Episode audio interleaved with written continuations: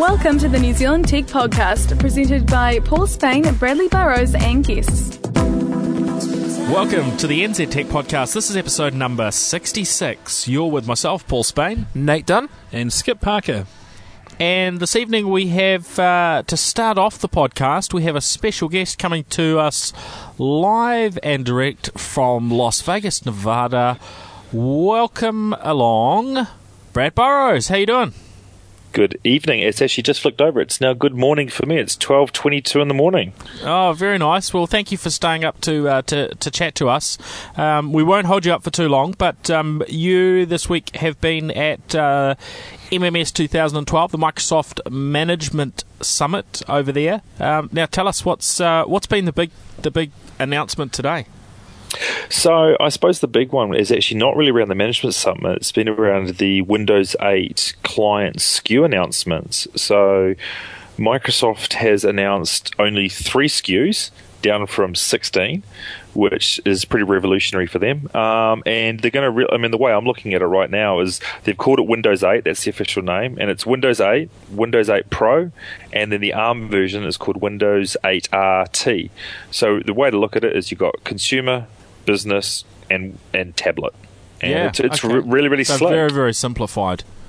Yeah, it's Yeah. really good. It's what they should have done years ago. It's going back to Windows XP days. If you remember Windows XP, it was really simple. But even Windows XP had a tablet edition and a Media Center edition and so on. Now, the bit I heard was um, with Media Center, they're breaking that out. It used to be part of certain editions of uh, of Windows 8, and now there'll be a little add-on if you want that uh, Media edition. There'll be a little uh, add-on pack that provides that functionality onto the uh, the Pro version of Windows 8. Have I have I picked that up about right?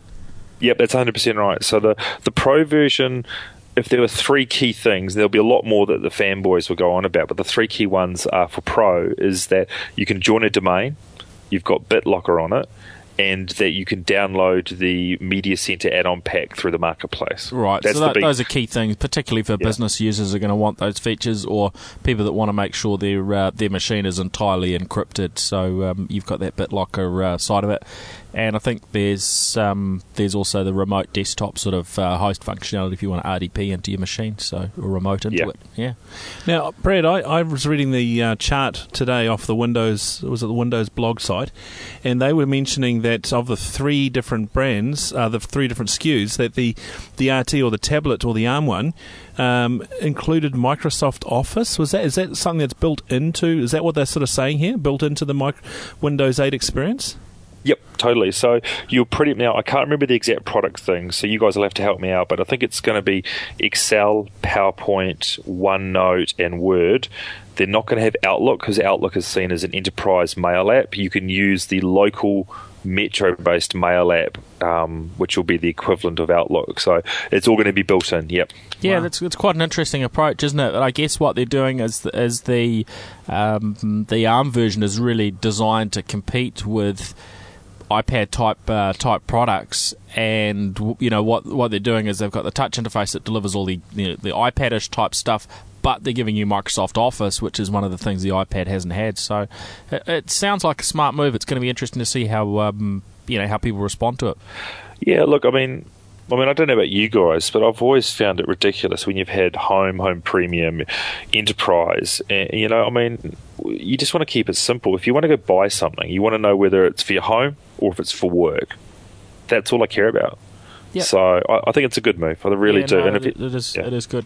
Now, um, something else you were mentioning before we uh, before we um, cut across to you was um, that out on the streets, um, HP had a um, had a sort of a booth outside there, uh, and they've got those new the new Nokia Lumia 900 handsets. And uh, what I uh, just picked up a couple of days ago was that. Uh, Amazon have these as their uh, their top selling uh, smartphone at the moment. I think in slots one and two is the uh, Nokia Lumia 900. How's uh, how does that seem to be going over there? What's the reception to this new handset? Yeah, look, I mean, from what I've seen and from the ads and the people in the stores and the AT and T trucks, it's been phenomenal. I mean, so it's the Lumia 900. It's selling for 459 plus all their their taxes. So I think you and I worked it out to be about 499. Um, but it's a phenomenal device, and it's it's really starting. From talking to the AT and T guys, they're financially motivated now, just like they are with the iPhone, to sell it, which I think has been the big blocker that AT and T's had. So uh, this is not official, but I think they get. I think an AT and T salesperson gets fifty dollars for selling a Nokia Lumia, which is roughly the same amount they get selling for a iPhone. So it's on an even par at the moment, and it's getting a lot of publicity. There's a lot of advertising just on TV everywhere. So it's beautiful. It's absolutely beautiful. Actually, while we're on that, they launched this in the States on Easter Sunday, didn't they? Oh, it was such a cock up. Yeah, I mean, what? Honestly, why, why, why, why did they do that on Easter Sunday? I mean, everyone I've been listening to on uh, the news and the uh, blog sphere and all that sort of stuff have just been thinking this is just bizarre. It's the worst, almost as bad as maybe launching on Christmas Day. Yeah, look, I mean, so they did they did the whole lot of stuff really well in New York. They had a big event. They got all these celebrities there. They had people. They had. I mean, this is going to laugh, but they had one of the Kardashian girls up on Fox News showing off the phone, and they had all this media attention. I think it was on the Friday. I think it was, and so everyone's going, "Great, great, great!" Oh, they had the um, the event in Times Square with uh, yeah, Times Square. Uh, Nicki Minaj, wasn't it? uh, Minaj. Minaj. Sorry, I'm having a I'm having a bad day. Where did that come from? Um, Nicki Minaj. Oh, that could be offensive in some countries. Um, but yeah, no, that look, they had they had Nicki, they had the Kardashians, they had these time machines, they had billboards, they had Times Square, all Metro um, fired, if you like, on all the digital. They had Fox, they had all the news stations there. So everyone was going great, great, great. And then they went. They said, right, you can go buy them on Sunday. Only problem is Sunday, most of the AT and T stores are closed because it was Easter weekend. And I just think they just the execution part that is someone between Nokia, AT&T, and Microsoft didn't quite read the email that went. By the way, our stores are closed. So, yeah, they didn't they didn't really sort that out.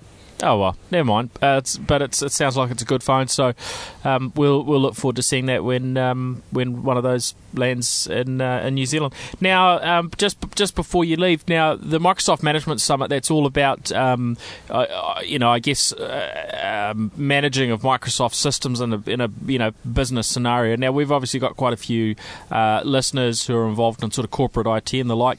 There's an upcoming uh, conference here in New Zealand that is going to be carrying over over a lot of the content from uh, from that management summit to New Zealand. Is that right?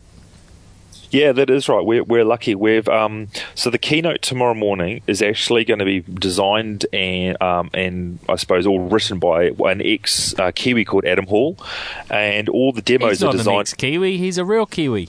He's a real Kiwi, but he's living over here now. He's already saying super on everything. Oh no. Uh, I know it's terrible, but and also all the all the demos are created by Intergen, so um, it's been delivered by Brad Anderson tomorrow morning. But the, all that content and the keynote, we're actually flying Adam Hall down to New Zealand, and he will be the keynote speaker at the System Centre launch event that's going to be happening in New Zealand, um, Wellington May second and third, and Auckland May eighth and 9th. So Adam will be doing the keynote and delivering some technical tracks, and then we've got Stu Fox, Nathan Mercer, and a whole lot of other people coming into to do some really amazing tracks and presentations, and there will be some Windows Server 8 tracks in there as well. So mm. there'll be a lot of goodness for people to get their heads around. That sounds great. I mean, it's a, a lot of the content is uh, is going to be on par with you know with, with a big conference like uh, like TechEd, but this is actually a, a free event, isn't it? Yeah, 100% free. Um, if people want to register, I'm going to do a shameless plug here. It's microsoft.co.nz forward slash system center. Oh, sorry, um, we, we, don't, we don't allow commercial uh, promotions yeah. on, on, here, Brad. Yeah, no, I, I thought I'd, I'd, slip it in. Skip won't edit it out for me. um, but yeah, look, go on. It's free. Um, there'll be goodies bags. There'll be all sorts of goodness going on. Um, it, there's a two days, um, and it's there's a lot of stuff there. There's SQL with System Center, Azure with System Center.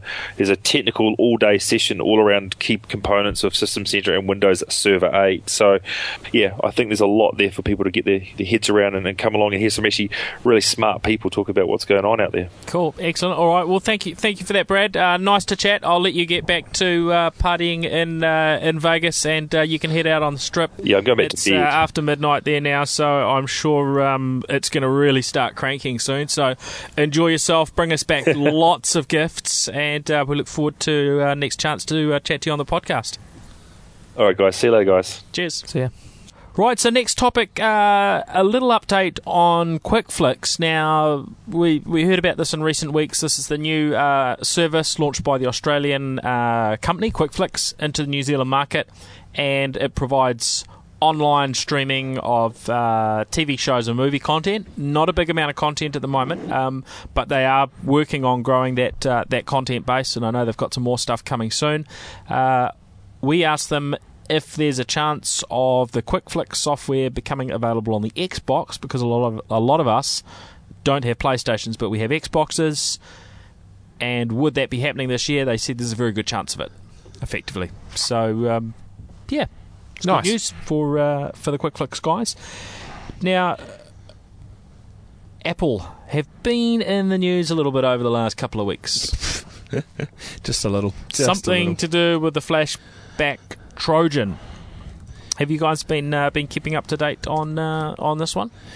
I mean, we've. Uh, I guess we've all been seeing it. Um, so there was the announcement that there was the Trojan on the Mac, and there was possibly a little bit of a delay from a response from Apple, which is fair enough because you want to measure your response for such a an event as this. And um, recently, Mac have come out with a set of patches or tools from the OS itself, which will go and figure out if you've got the virus, help clean it, and get rid of it. But this is only for OS X Lion, so only if you're running the very latest Yeah. version of the OS, which is actually a minority of Apple customers at this stage, I believe. Yeah. The problem is that um, they've also been targeting the botnet itself as well. So they've been trying to shut down the botnet control system. So the idea of a botnet is your um, your Trojan sits on your machine and it's constantly polling a number of different websites around the globe for instructions like I don't know format drive, steal documents, or um, denial of service at Tui Hana Cafe or something.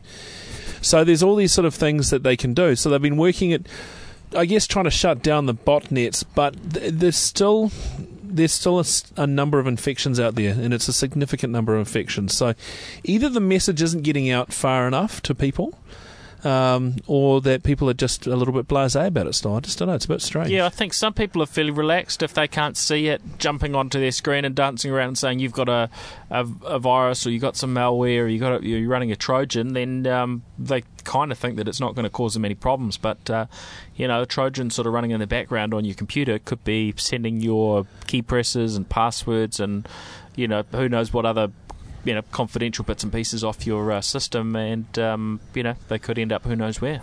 Well, botnets can also be used for massive spam networks. Um, and I think, you know, I've always been under the, or always thought that a good way to, to take down a botnet would be actually at the ISP level. But then I suppose you open up a whole can of worms where if you're blocking particular things or different file types going through or, um, yeah, anything like that, you could end up blocking legitimate stuff. So it, it really is a hard um, decision to make because ISPs are probably, let's think about the spam botnet, are seeing, you know, mass amounts of emails going out of residential connections and thinking, well, we could actually block it and stop that. But Well, they we- do by default now. You know, I guess that's the thing is most, um, you know, most internet providers are, um, uh, you know, are, are blocking um, outgoing email unless it goes via their mail mail server now, don't they?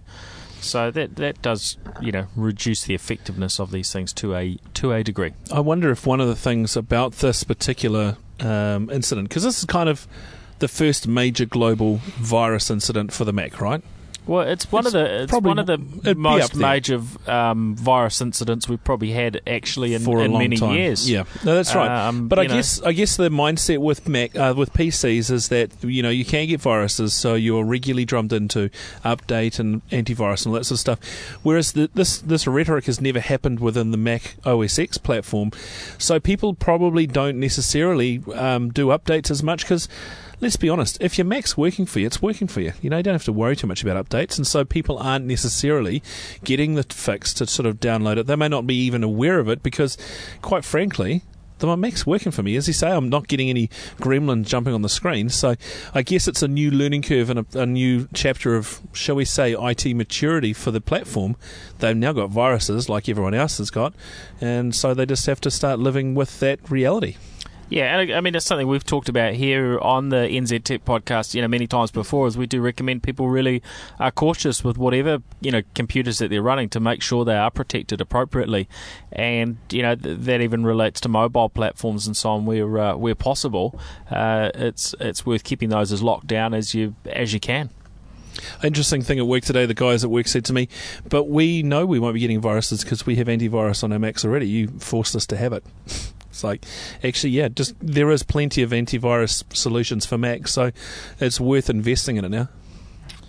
Bear in mind though that it is possible for new you know new things to come out that your current antivirus software won't pick up. So there's a lot more you know layers to keeping a secure system than just installing an AV program that might uh, you know some of these AV programs will only update once a day or, or I remember one of the free ones up used to update once a week um, that will be completely ineffective against protecting you um, from a new variant of a new virus that just came out uh, 15 minutes ago and started spreading around the world. And I'd just like to throw a plug to one particular antivirus vendor, and there are a couple that do this, and this is why it's worth spending the money on it. The likes of ESET um, do updates on the fly. I mean, I've seen antivirus updates happen twice or three times during a day because you can actually get submissions and they check through the system and launch sig- uh, signature updates on the fly across the globe. It's nice and quick. So, you know, if it's a chance between a $5 antivirus solution and one that's probably going to cost you $100 for the year and you're really serious about this stuff, go for the more expensive one, the name brand one, not one that sort of sounds a bit okay, like Shield Defender Pro or whatever. Well, that's probably it could be a virus in itself if it's got one of those random exactly. names, right? Exactly. All right. Uh, other uh, other topics. Now we heard um, a couple of days ago that um, there were some guys that have been uh, caught for doing some card skimming um, in I think in Mexico. And uh, they were trying to uh, get to New Zealand over the weekend, and uh, a couple of them were uh, blocked before they even boarded the flight. And the other guys who uh, made it onto the flight were uh, turned around by New Zealand Customs. So it's good to see that um, these guys doing their dodgy things are uh, are getting dealt with, even if they're uh, they're out and about and not locked up. At least they're uh, they're getting stopped from coming into the, uh, New Zealand and uh, stealing our money. Um, they do. Police, and especially the federal police in Australia, do have records on a lot of these guys. It's hard to find them because they're in the bit of a country, and it's sort of hard to sort of locate one person amongst millions. But they're they're definitely aware of them. In fact, I think a lot of them refer to them as like a, a hacking tour. They go country to country to country, and they so they get a profile on these people. And as soon as they spot them, they'll be kicking them out as quick as possible. Mm, I haven't been travelling recently, so um, uh, yeah, so you couldn't blame me for any of that.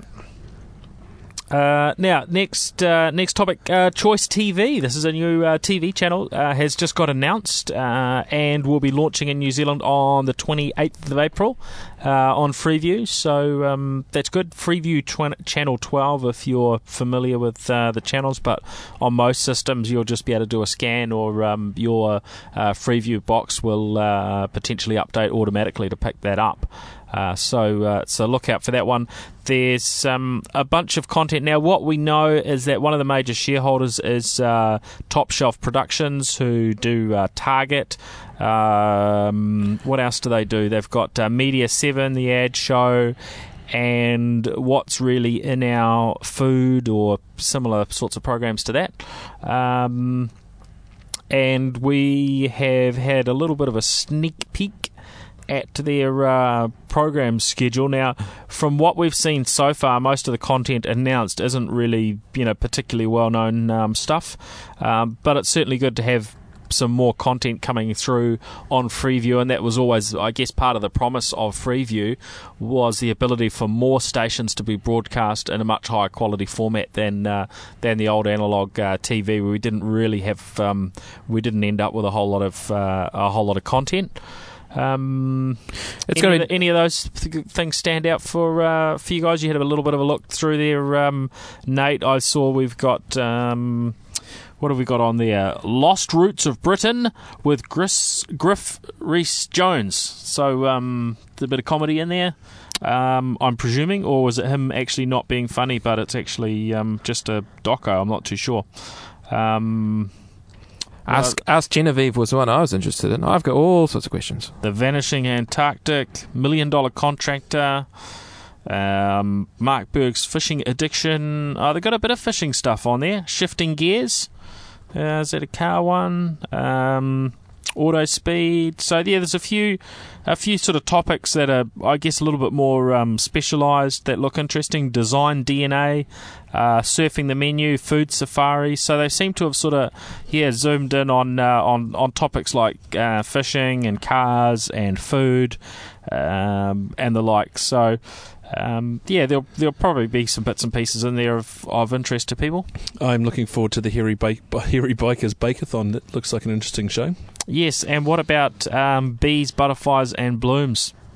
I think that must be a gardening show. Go for the alliteration. Mm. When's um when's a few when's the analog TV being switched off and everyone's being forced across to free? September.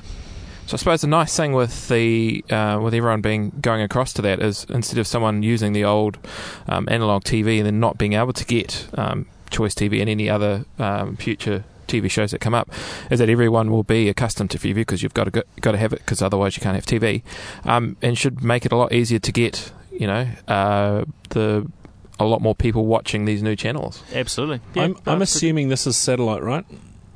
No, this is uh, UHF, just Oh, standard, UHF. which is what most the way most people view their free view. It's only uh, really out in the Wow. outside of the main I won't be. I won't be getting it. Really. No. Uh, see, that's the problem. I mean, I, if you live in a shadow area, which I do, which is in the middle of town, of course, but it's just downhill, yeah, it's not going to happen for me. Wow. So you cannot get normal free view No. until you're on um, low def TV. Yep. That's so um, 1964 or something. Well, there's really only solution to that, and I think Skip, you just have to move. Yeah. To be I mean, fair, you, you can't you can't get TV. I can't get fibre. You can't get I ultra fast broadband. I can't even get trains. I mean, it's just ridiculous. I think you Yeah. should. I think you should Can ring you the. get pizza deliveries, or are you a little black spot between the, the different ones, and they're like, "Oh, sorry, no, that house that's that's two houses away from that our would be- delivery region." that would be the ultimate indignation, wouldn't it? It's I'm like, going to can I call them up and see if they can take you off the list. Just, just I'll, I'll pay them. Um, Um, this is this is great because I mean we had unfortunately um, uh, Christmas time we had Stratos um, come off air. Mm. Um, that was just run just costing too much for them to do what they were doing. So it's good to have a little bit more choice. Um, I suspect we'll see a lot more Kiwi content if it's definitely been backed by some Kiwi space. Um, so that's quite good. I mean uh, it's supposed to be uh, competing with what the Living Channel type um, arrangement. Is that right? Well, I, I mean, I guess because it's on Freeview, it doesn't have a direct competitor. But I, you know, if you were looking at Sky type content, then yeah, living, um, you know, paid paid content that would be a, be a potential sort of um, alternative. So yeah, it's interesting. Now, also chatting about uh, Freeview, um, Telecom New Zealand have a few um, changes that have gone on with their with their plans, and we found out you can get yourself. Uh, little TiVo box, which we've chatted on the show about a couple of times recently. Uh, you can get one of those TiVo boxes for free if you either A, move your uh, internet connection and, and home line um, to Telecom's total home plan. Um, so if you're not with them already, or if you are already a telecom customer, uh, you can actually give them a buzz, and um, and they will uh, send you a free TiVo if you're willing to commit to a um, uh, re-signing with them for a 12 month term.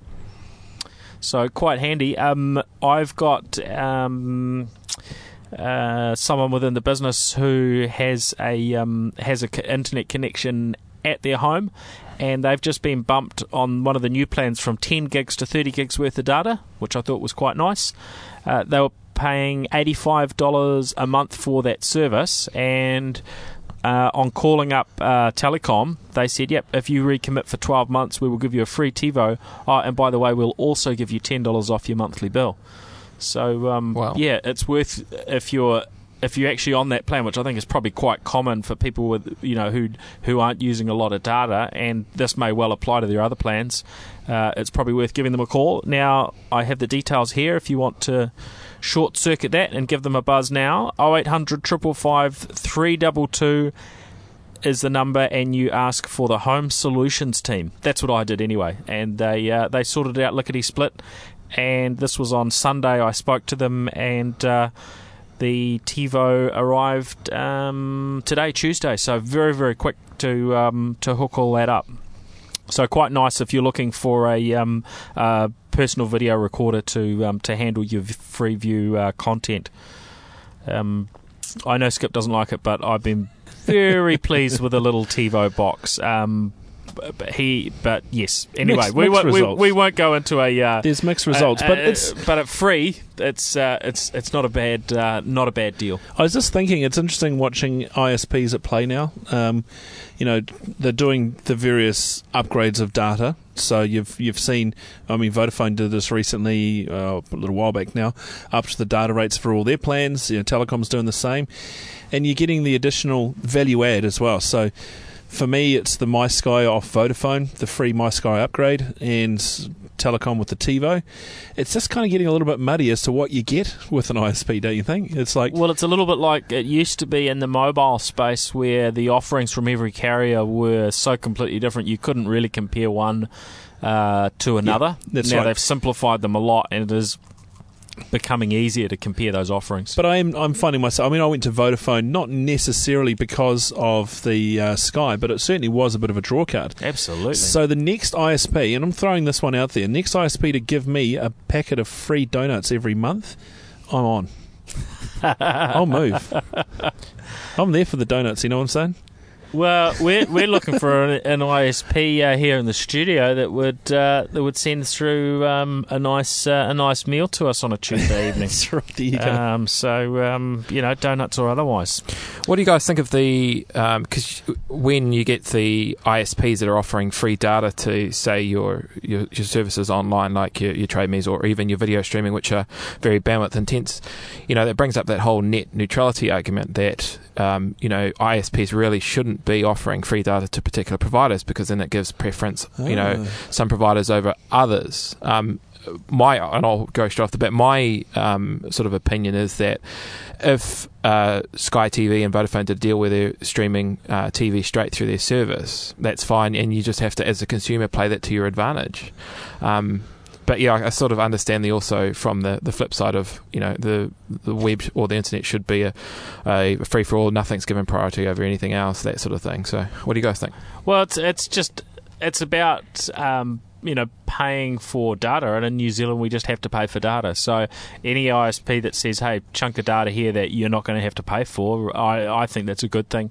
Um, it is here very different to uh, you know to the US, and yeah, I'm not not sure that the you know net neutral- neutrality um, discussions of the US market directly relate um, to a market like ours, which has had a number of other. Uh, you know challenges in terms of how internet connections work and how different ISPs uh, you know connect together. I, I some think in a much nicer way than others. Yeah, I think also too people need to understand that for a partnership to happen, it's not, uh, let's say Vodafone and, and it starts streaming all Sky down, you know, the broadband pipes rather than over satellite. Um, it's it's not sort of you flip a switch and it's away you go. There's a lot of um, network considerations. There's hardware that has to be co-located inside their network. You know, it, it, it's not just a, a sort of whole lot of executives sit down, shake hands, and away they go. There's actually a lot of technical stuff. There's a lot of maintenance behind the scenes. Ah, has rubbish! You just push a button, it all happens. So you know there is quite a bit of cost to the, the business, and they're going to be doing it to bring in more customers to make themselves more profitable and, and give a better return to their shareholders, which is really what they're all here for. yeah, no, I, I think it, it makes sense, but you're right. There is complexities and there is cost to do that. So uh, that's why not everyone has jumped on board and uh, is is streaming, for instance, the uh, QuickFlix. Uh, content for free, but it's nice that we've seen uh, Orcon and I think is it uh, Slingshot Yeah, come with- on board with the um, you know with with uh, you know free free data for uh, Quick for Flicks. QuickFlix subscribers. Yeah. Yeah, which, All right. Now next, uh, what's our what's our next Wavii. topic? Yes. So now- Wavii is a service that um, I've sort of come across in the last week. So Wavii is sort of promotes themselves as being a bit of a Facebook, a bit of a Twitter, but for um, companies and topics. So, if you're really interested in Apple, you can subscribe to all the Apple updates, and it, it works as a news aggregator and pulls in um, information from all sorts of sites. So, you sign up. I notice that you have to sign up with, I think it's your Facebook account or your Twitter account. You can't sort of just sign up, you know, put your email address and password, and away you go. Yeah, they suggest a Facebook sign up, which I, I know they're doing so that they can start pushing you know what you're reading and what you like to Facebook to, to get some of that sort of core mass. But it, it's fantastic because especially if a, you know if you're reading if you're using RSS feeds, which I use heavily, often you'll find things come up more than once. And the nice thing that Wavii does is it combines them all together into one um, update, and then you can click that and see all the different um, places that that's been mentioned. So it's a, you know there's so much information that's flinging around left, right, and centre. It's a really nice way to to put it all together and just subscribe to topics you like. What's the um, URL for that? It is wavii.com. Ah, right. So Yes. in, in And it's very still in beta at the moment, isn't it? yeah, in very, in very Web 2.0, you know they've got they've spelt it in a weird way, like you Flickr. Which, which I guess you have to to get a um a Uh, .com name these days. Yeah. So a really nice service. I've, as I said, I've only just discovered it. I've just been using it over the last week, but um, yeah, I'm finding I'm using it all the time just to, to see what's um, what's coming up. And there's also you don't have to only follow um, brands or people, or you can also t- um, you can also follow things like acquisitions, or um, you know when something goes bust, uh, which would cover everything, which is quite nice. Um, so yeah, still a, a beta service, but I highly recommend just have a bit of a look and see if you like it. Cool. Um, holograms. Holograms. We've been ha- we were having a bit of a chat about holograms uh, off air earlier, and there's there's been a whole bunch of stuff um, floating around in the last few days of um, various holographic happenings, um, including at a um, at a recent gig. So, uh, Coachella, I think that's hopefully I'm pronouncing that right. You've a, got it right. Yep. it's a big uh, festival in uh, California, I believe it is. 75,000 odd people attended every day, and Yeah, it seems to be getting bigger and bigger every year. It's been going for a few years now. over uh, three days. And um, Tupac, the uh, absolute epitome, I suppose, of, of rap and hip hop music, if you're into that sort of uh, genre of music, um, made an appearance as a hologram and uh, was there with Snoop Dogg and Dr. Dre and uh, performed. And, and no one actually knew about it. And it was. Uh, it was sort of brought out, and then massive discussion on Twitter about it. And it's done by a company called AV Concepts, who uh, did it according to an article on uh, News and Trends, HuffPost, Huffington Post. Um, and they were talking about that. Yeah, Dr. Dre worked with them, and they came up with this whole uh, concept and, and brought him back from uh, brought him back from the dead, so to speak. Um, also the article also talks about that they may move into having artists instead of them performing live, actually doing it by hologram. But uh, yeah, I don't think that's actually really a good idea because you you miss out. You know, really, all the holograms doing is you're, you're watching a, a projection. So you know, you could You could be this- watching it in your own lounge. yeah, you could be, and you know the whole nice thing about having a live element is the unexpected things. You know when the when the artist does things that aren't on the CD or or respond to the crowd, and you're going to miss that out. You know with just having a hologram. So I, I also think it's unfair to say that it, it was a live performance because yeah, it was actually just a recording that they were inter, you know interfacing with. So well, the guy's dead. that's the thing. Small problem. Small problem of calling it live. But I, I think you'll see this more and more, and you know, very very cool technology. And They used something similar for ele- around election time. I think uh, one of the news channels had a holographic version of. Um, oh, I can't remember what his name was now, but you know they they use it for interviewing people. So you're looking at the set and they're standing face to face each other, but they're you know different parts of the globe. Now that was actually a bit of a fake because they overlaid the the holographic image in post. But you can see that it's going to be something that could be kind of useful as an interactive discussion point between people. Who knows? Maybe the next version of uh, Cisco VM uh, or the sort of the, the VC stuff from the vi- video conference stuff will be holographic. Who knows? Yeah, this. I mean, it's something that's been talked about for years and years. I remember, um, you know, reading about all this stuff back in the back in the eighties, and it was like, oh yeah, holograms are coming. They're going to be the next, you know, the next sort of thing. You replace your TV, or just have be watching a holographic sort of show. Um, but actually, a lot of stuff doesn't really translate to um, to a hologram, does it? Unless you want people in sort of a particular you know real size and so on, it's um, it's it's probably probably not ideal. That's the one. That's the one. Um, moving on. So, Paul, what were you up to last weekend?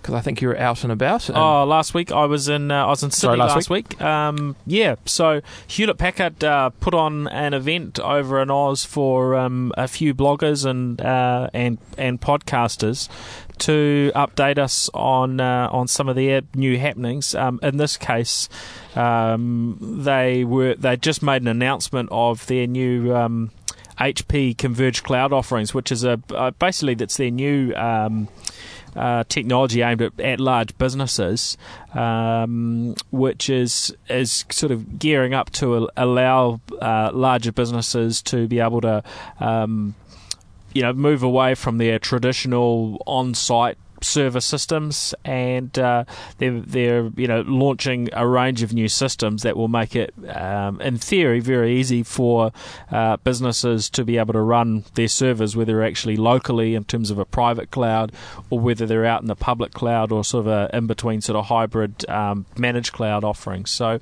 yeah, some interesting bits and pieces there. Looks like um, HP has spent a lot of time trying to work out what to do in the space, and um, their offerings are, are actually looking pretty sharp. Uh, but it is still early days, and um, I think it's next month that they launch into beta with their uh, their pl- private cloud offerings. So, um, you know, those that are involved in, in running the IT in, in bigger businesses uh, may well want to uh, just just have a look and. And see whether these offerings are, are sort of going to be uh, relevant to them. Uh, but it's yeah, it's it's a pretty big move from uh, from a company of HP's size, and yeah, I think um, probably fairly challenging for them actually at their sort of scale to. Um, um, you know, to sort of settle down and and decide uh, what will be their sort of uh, global offering. So uh, yeah, that's it. So uh, yeah, thanks to HP for that one. It was uh, it was actually really interesting to get that update and to be able to talk to some of their top people. Uh, you know, in person rather than just getting sent the uh, uh, usual little sort of press updates and, and things that um, yeah don't don't really answer too many questions. So um, good um, a, a good value visit from from my perspective anyway.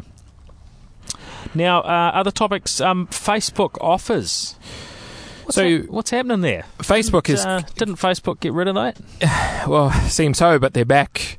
So um, it was revealed at a marketing conference uh, at the beginning of March. So it seems in the US they're starting to allow businesses with uh, business pages for Facebook pages to um, offer offers to uh, their fans and all that sort of stuff. So they're, they're rolling it in the US um, as sort of a, a limited trial, and they're going to start pushing it out uh, global. So How does it work? Is this like the sort of daily deals type websites that that we uh, that we see in New Zealand, where you just get these sort of special deals that run for a short space of time and are usually targeted by a particular um, region or locality?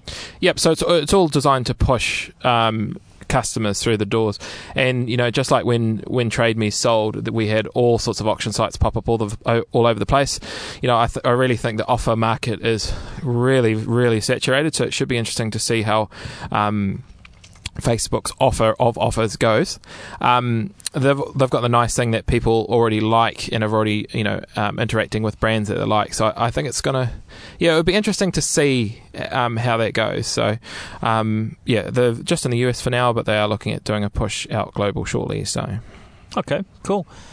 Now, um, Skip, as as well as the um, the Microsoft Management Summit in uh, Vegas this week, there's a um, a big broadcasting conference over there as well. Yes. Um, you've been following yes. that one very very closely. Um, Yeah. Tell us on what have sort of been the um, the highlights so so far. Okay, yeah. So um, Vegas is very full, and uh, talking to Brad before the show, um, he was saying that uh, Microsoft took over all the big spots, and uh, NAB, which is the National Association of Broadcasters, uh, which is a huge event, has been shifted out of Vegas a bit. So NAB is basically um, the premier industry uh, conference for showing off everything to do with broadcasting. So we're doing cameras, TV, workflow. Uh, you can go and see some of the most amazing rigs in terms of outside broadcasting caravans and whatnot. Uh, everything to do with television and broadcasting production is at this thing. It is phenomenal. Um, Uh, yes, I think there's quite a few Ki- Kiwis that go uh, go over to it. Yep. Um, yeah. I, I hope one day to go and see it myself, but um, thankfully I've been able to catch up with it, a lot of it through um, the TWiT network, which is Leo Laporte stuff. They're streaming live from there. Um, so the big things would be high res cameras. This is really the year of the high res cameras. So you're seeing a lot of 4K, what we call 4K cameras. So that sort of cameras that are doing uh, ridiculously large uh, resolutions. I think it's like 4,000 odd by. Forgotten from memory now, but it, you, your standard def Yeah, I think it's TV 2,000 by 4,000. Um, so we're basically going to four times the resolution of our current high def screens, 8 megapixels instead of 2. Well, it's it's all about this the sensor that's in the camera. So uh, there's a there's a a, huge amount of uh, resolution, and uh, I mean Peter Jackson's using really high resolution cameras, the uh, Red series cameras. If you ever want to see some incredible cameras, go to red.com. Um, they've just announced that they're upgrading their cameras to do what's called 6K, which is a huge step up in resolution. Um, so quite ridiculous. But alongside of this is, um, of course, some of the smaller players, or not so smaller players, that are bringing really cost-effective cameras to the market. So one I do like is a company called Blackmagic. They do a lot of uh, workflow and periphery equipment for um, for TV and broadcasting that sort of stuff, and they do it at a very cost-effective rate. They've just come out with their new Blackmagic Cinema camera, which is what's called a 2.5K camera. So that does a resolution of 2592 by 2192. Uh, so that's definitely well above your HD sort of format. Um, and the price on this is only 3000 US dollars. So, in terms of a really cost effective, high definition cinema like camera for um, sort of cheaper operations, this is a phenomenal price. Absolutely phenomenal price. It looks quite cool, but it's an unusual resolution, isn't it? It is an unusual resolution. I guess the idea behind it is that um, if you can have um, the best quality image that you can get, um, you can do a lot more with it. You know, sort of all sorts of color correction and just sort of picking the right shots. I mean, you can zoom in on that shot if you wanted to. There, there's a lot of stuff you can do there. It's not a high frame rate camera. It only does up to 30, 30 frames a second, I believe. Um, so it's not a huge. Uh, So pro- what you're saying is it's rubbish. no, it's a good camera. I'm, I'm, I'm just steering the It's a good camera. I mean, the price is phenomenal. That's the thing that's really caught people out. So, I mean, if you're into doing cinema stuff and you want to do some of this high res bit um, bizzo, have a look at this camera. It is quite good. Of course, if you are possibly like some of the bloggers, like we do for our film guide and game guide sites, is we use the Canon DSLR series cameras for doing filming. Uh, now, Canon this year have also brought out a 4K resolution uh, filming camera for the DSLR, which is the EOS 1D-C. Um, 1D Space C. It does 4096 by 2160 pixels, um, which is quite phenomenal. But it, of course, it does the uh, the usual full HD nine, uh, 1920 by 1080, um, and it will, will film, film that. I mean, that's that is a phenomenal camera uh, for what it's doing. I think that one's landing around about 15,000 US dollars. So it's a little bit more expensive, but you know the 4K size, and of course um, Canon are bringing out a whole bunch of cinema-specific uh, chassis as well around the same sort of specs. So yeah, that's um that's been the first thing that's coming out of uh, CES. Uh, sorry, CES NAB is this uh, this high bitrate camera stuff, and just the cost coming down, making it more affordable to to people to do some stuff. Um, of course, the problem with doing 4K type filming is um, just the workflow afterwards. I mean, you've got to try Your and load. file sizes are four times the size before before you even get started, Just without phenomenal. thinking about the processing and storage of you know of that. It's uh, um, it, So- it's pretty challenging. So that's the other thing that's starting to come out of uh, NAB is the discussion around how does the workflow work, how do we make this happen? Because I mean, you do uh, rendering of these uh, formats, you know, it takes up a lot of processing time. So, of course, the discussion now is um, around cloud is now appearing in the broadcast sector. So you've got the likes of Microsoft and Amazon. Um, you've got uh, other other crowds that are probably lesser known, like Cloud Sigma and uh, Ampli- Uh, for storage type stuff. But these guys are saying, look, you know, don't tie up your own studio equipment doing rendering or any processing work. Fire it off to the cloud, and we'll do the work for you and send you the results back. Um, and this is actually getting quite a bit of an uptake now in the states because even the large scale uh, studios are just they can't afford to keep running infrastructure, huge amounts of infrastructure. Now, if you go and have a look at the number the, the processing stats of computers in, in New Zealand, you know, the, the fastest computers, the top two belong to Weta Digital. I mean, they, I think they used to be IBM. Uh, it used to be IBM arrays. I think they're now HP arrays, but they, they process a huge amounts of um, of data, and so it's not an, not a cheap thing to do. So what these guys are saying, chuck it up to Amazon, chuck it up to uh, Microsoft Azure. Um, Microsoft actually do have a media services Azure platform, I believe, and they will do a lot of the rendering and processing work for you without having to break the bank. So that's really smart stuff, and I think. Yeah, I mean, we're seeing internet speeds increase, so you can actually send large files back and forth like this. Um, and it just seems to make sense for small organisations to pay for stuff as they need it, as opposed to having big iron wasting away in the corner. Hmm, interesting. Oh well, I'm imagining there's going to be a few more announcements. Um, you know. Come come out of uh, Vegas this week, so we'll look forward to catching up a little bit more on that. Uh, one of our listeners, uh, Rick Hayward, uh, who's from Pro Video Systems, they um, handle the Panasonic uh, professional video gear here in New Zealand. I understand he's over there at the moment. Um, so yeah, we'll certainly be uh, chatting to to our contacts like Rick and looking to see what else we can um, find out that's that that's happened there over the last few days. So um, yeah.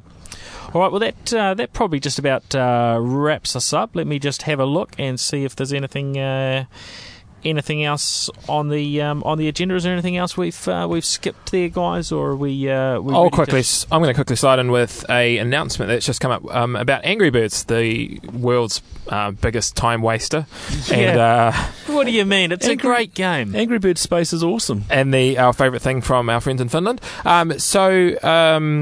A couple of analysts have discovered that there are some unofficial versions of the new Angry Bird Space which actually have Trojans in them. So, Oh, and what platform would they be available on? uh, the Apple platform. Oh no! the, the Android platform. Um, so yeah, it's just uh, shows that to make sure that um, when you are downloading Angry Birds, to make sure you do get the official um, version from uh, the app, uh, not App Store. so or, or or any application really it is and it is something you have to be you have to be cautious of and and it is a little bit scary in light of some of the um, security issues that we've heard about over the last sort of six months or so on mobile platforms and abilities for these platforms to kind of maybe take your what you thought was private content like your photos and your um, GPS information of where you've been and your contacts, and uh, you get a rogue app on there. It can do all sorts of stuff with that uh, info. So uh, play cautious. Well, I suppose we talked about last week about was it Dropbox storing um, your username and passwords unencrypted on your device. So I'm sure that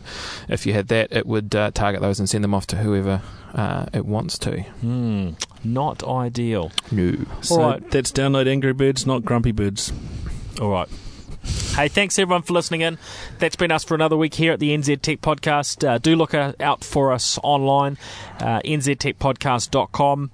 Uh, we like to be liked on facebook.com slash NZ Tech Podcast. Uh, we're on Twitter too, um, at NZ Tech Podcast. And you can always drop us a line, feedback at nztechpodcast.com. Thanks very much. See you soon.